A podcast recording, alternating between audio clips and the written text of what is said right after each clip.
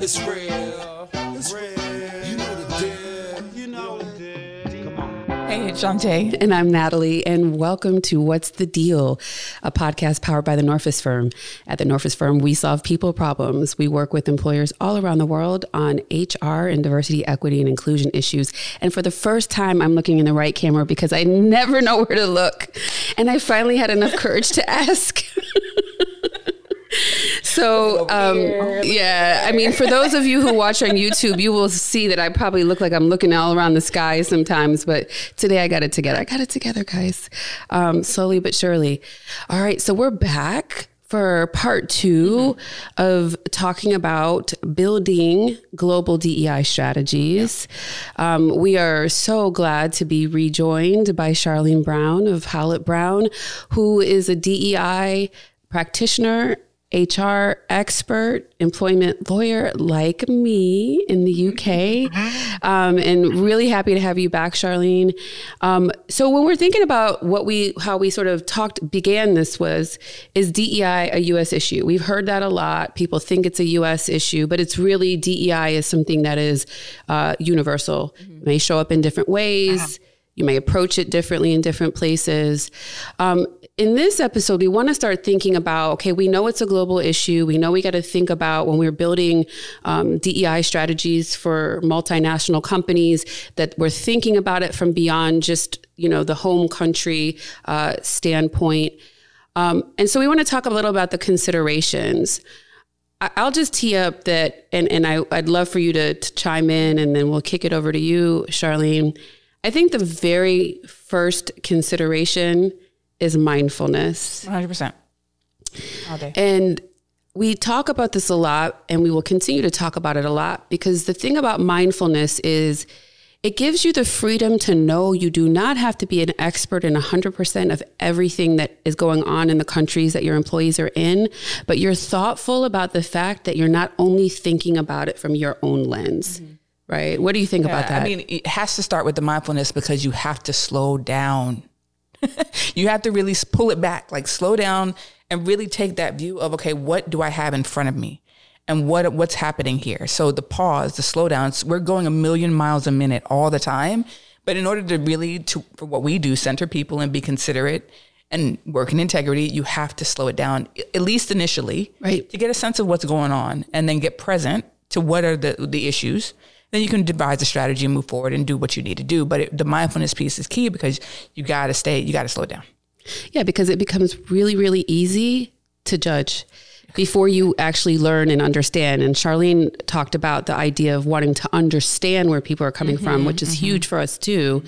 And I, I mean, a quick example there, we had, we'd done a listening session with employees, and there was um, a debate, especially in, in the Netherlands, around the use of uh, a character called Black Pete. And Black Pete is like essentially like Santa's helper. But when you look at it from an American lens, Black Pete has blackface. Mm-hmm. And there's a definitely a conversation going on about that in the Netherlands, which we, we learned from one of our colleagues.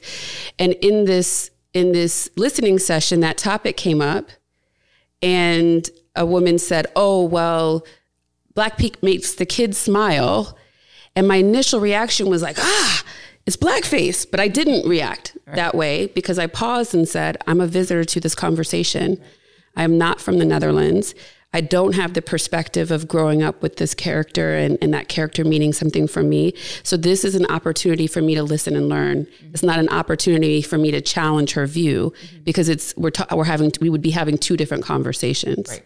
Exactly. So Charlene, when you when you're thinking about, you know, the sort of considerations for building a strategic plan for a multinational company, what are some of the other things that that that you advise clients to think about? Yeah, there's lots, uh, lots of things, and some of them align with pretty much what you what you've both said there. I mean, the first thing is we call it our core code. Um, it's looking at the structural, procedural, and experiential aspects of what's going on in the organization. The easiest analogy to give it to you is a car engine. which is hilarious for me because I don't know really a lot about cars, but if you imagine the the uh, structure is the outer shell of the engine, right, which is the working, the in, the the mapping, the structure of the organization, what it's supposed to do, how it's set up. The procedure part is for a car, it's the it's the fuel, whatever you put in to make it drive, which is the processing, the policies, the outworking of that structure. And then the experience, if it's a car, it's how it drives, right? But from a workplace perspective, it's how you experience the outworking of that structure through its policies, through its decision making, and through its actions. Now, if we go back to an engine, if you if you um if you if you're supposed to have petrol and you put diesel and the car doesn't even start, then the experience is taking you nowhere. Likewise, if you have a dent in your infrastructure and it's leaking something out, how is it supposed to be sustainable? So the organizations, one of our first recommendations is to look at all those three and think about what's happening. The other aspect of it is, is to, you said mindfulness, we say thoughtfulness, in terms of considering that it's, it, there's a bigger picture at play here. And um, I hope this is not classed as cursing for your podcast, but you've got to leave your own shit at the door, right? It's got nothing, it's not about you, it's about everybody. So what do I need to know? How do I need to know what's going on, and how do I drive it that way? And then And then the plan, you also need to consider how you infuse whatever your strategy is with the outworking of the organizational objective. So if it's a commercial business, if it's a mission-driven business, how can you bring them into alignment? Because often organizations suffer when their D E I is over here and their commercial strategy is over there. And then um, I think last but not but by no means least, what are you ready for? Because you can't, you can't have perfect, well, perfect, it's a misnomer, it's not obtainable, but you can't do everything you want in a heartbeat. You need to build up to be ready for some of those things. So the journey, an organization might think, you know, they might think it might take them a year. It could probably, it would likely take them five. And that stuff has to be built on, tested, learned, understand, refresh, redefine, and move forward in a staged uh, process. Wow. Wow. This is, it's so powerful for so many reasons. I, the one thing I really want to highlight from what you've just shared is the time piece. I think that it, it, being realistic about what it takes to get where you need to be is really, really critical, because I think that, and, and we've talked about this too, is like when, you know, George Floyd was murdered, there was a flurry of activity around the world, mm-hmm. right? I mean, we saw protests around the world. We saw brands and companies getting more specific about what they were going to do, instead of like, you know, just this, oh, we stand and we, we stand with this community. Like, the statements were getting more meaningful and purposeful. And then there was the flurry of activity, and then people are frustrated and they're like, nothing's happening. Mm-hmm. And, you know, I think I equate it to like working out, where it's like the weight you were trying to lose didn't happen overnight. So going to the gym one time is not going to be something that, you know, gets you to where you want to be weight wise or physically, right? And more importantly, even when you get to your ideal weight, you still have to work out, right? Like, you don't just stop. And working out's only one part of it. It's really the nutrition. So you're not even doing the real thing that you're supposed to be doing. So yeah. if, we're, if we tie that back. And, and and continuing on that as well, just because you walk through the doors of the gym doesn't mean you've done anything either. So you can talk all you want, but if you aren't rolling it out into action, it means nothing. Exactly. So if we get out of analogy world and bring that into like what we really mean is that yeah. showing up is the first step, but understanding, going through exactly what you're talking about of, we got to start from the top here. Where are we? Where are your policies? How are your people experiencing those policies? Where are your leaders in their journeys? That part takes time, mm-hmm. right? To go through and take uh-huh. stock of where you are. So this idea that like right away, you're going to have way more representation in your leadership ranks, or right away, people are going to love you and feel like they want to stay here, is unrealistic. So I think what I take away, Charlene, from what you shared is, let's be realistic about what's possible, because that h- helps to avoid, you know, the burnout of people feeling like it's not happening fast enough. Here it is. Here it is. To create an impactful diversity, equity, and inclusion strategy, you need expertise. And that's exactly what the Norfus Firm provides. The Norfus Firm comprises an alliance of consultants with decades of experience in D E I strategy, H R services, executive recruiting, and more. Learn more about all of our services at the norfus firm dot com. And so I have a question yeah. or elaborating on that, Charlene, when you're looking at it. So that's that's what you have to do in general, right? Like we have to do that everywhere, wherever, if you're running a, an organization, you have to do that. But then things get complicated when we're talking about global um, work. places and workforces. So what are the additional considerations that need to be applied when you're thinking about like an international workplace? Yeah, so so all those things that I said kind of at the organizational wide lens, and then the next layer is, okay, how are these outworking culturally, socially, economically on the ground? What's happening? What are the drivers in those countries that are destabilizing safety, trust, uh, a sense of belonging? Um, how do they impact and show up in our workplace? Because, you know, whether uh, for a long time, you know, there's this whole debate about, well, this is an employer.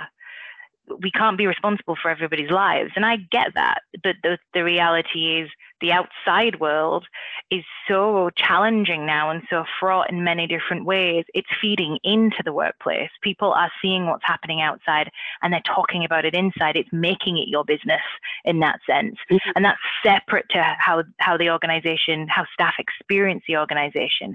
And I think you need to pay attention. We had a, a client once ask, they want to collect data. So one of the biggest things that you, that holds of, So one of the biggest things organizations say holds them up, because I don't think it should hold them up, is accessing demographic data, is understanding your workplace, right? There are different laws in different countries to the extent you can and can't collect. But even if you can get over that and you can collect, there are certain cultures and certain countries where the idea of collection, the idea of identifying is new, um, or it's... Um, unfamiliar, or it's, it doesn't feel safe. There are some countries where colorism is fraught and people don't feel like they can declare and identify themselves as Black. So if you throw that out now as a global survey, people are either going to lie or they're not going to do it.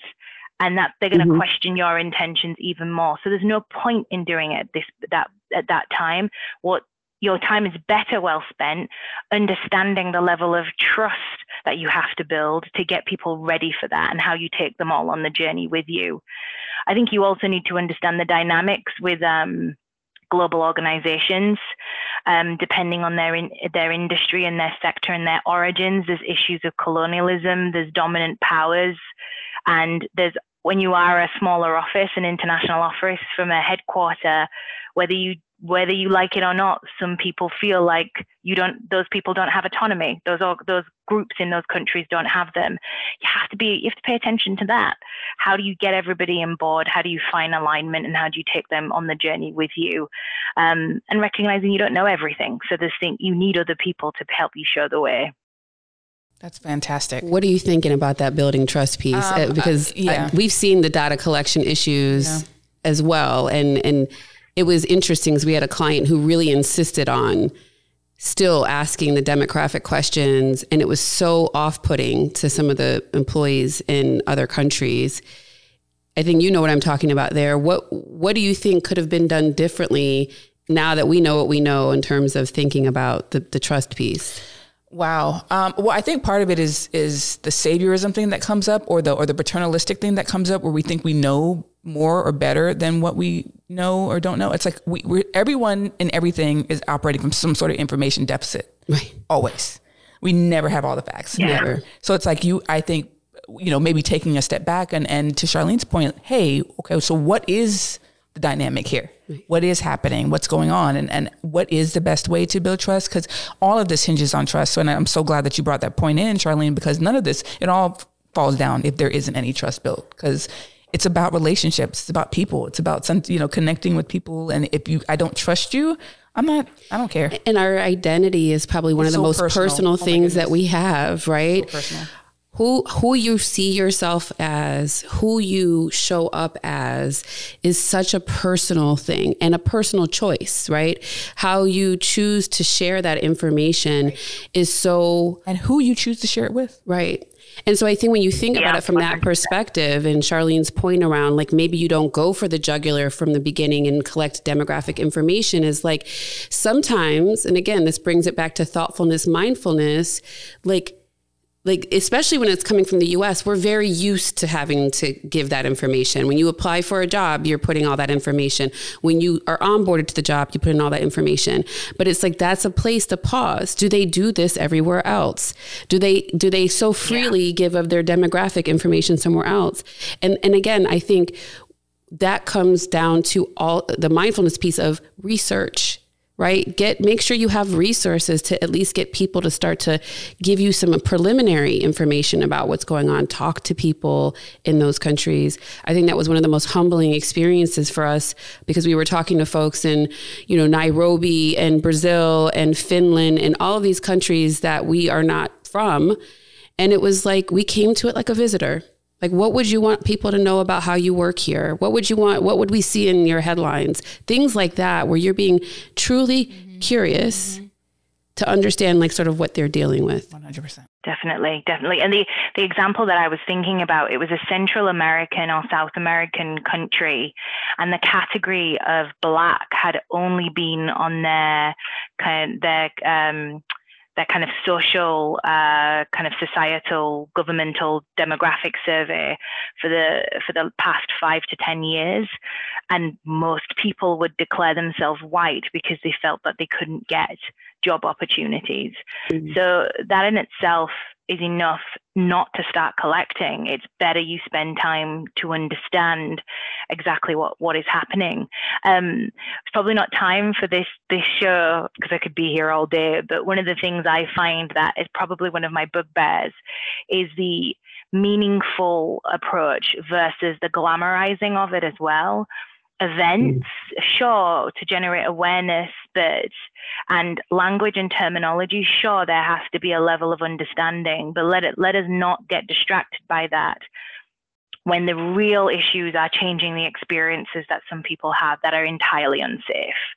So you're over here trying to figure out how you call what you call something, but the reality is this is a person who has a name um, and is more than one thing, because we look at things intersectionally and their experiences are a big problem. That needs to change. Um, but I can get on my I can get on my high horse about that, so I'll stop there. I love so a soapbox. We we love a soapbox too. We we got you can get on a soapbox with us over here. So again, I think this is a nice segue into to episode three. And so just to sort of summarize here, I think regardless of where your home country is, when you have a multinational company, we're going to start with mindfulness or thoughtfulness, mm-hmm. right? Like, what are what are the th- the considerations that we need to think about? Where where are people? How many are in different places? You know, where we can find some commonality, yeah. right? And and frankly, where you can give sometimes um, employees in, in other countries that might have a smaller showing an idea to come up with what they need, and their like leave room for local planning, and it doesn't have to all be, you know, centralized. Um, and then this idea of pausing and being realistic about how long things take. You don't build trust overnight. It doesn't happen in one conversation. Um, so you, while there's certain places you want to get to, you have to factor in the time it takes to bring people with you. Um, and then I think the last thing uh, being is that um, I love this, you know, meaningful versus glamorized piece of it, that in the end, that we, we get away from worrying about what the social media post is going to look like and how we're going to make it look pretty, mm-hmm. and understand that some of this is really messy and uncomfortable and uncomfortable and very uncomfortable, right? And that we the discomfort is the only way to bring true change. And it's okay. And it's really okay. Yeah. All right. So we'll be back really shortly with the third episode on multinational D E I strategies. Stay tuned.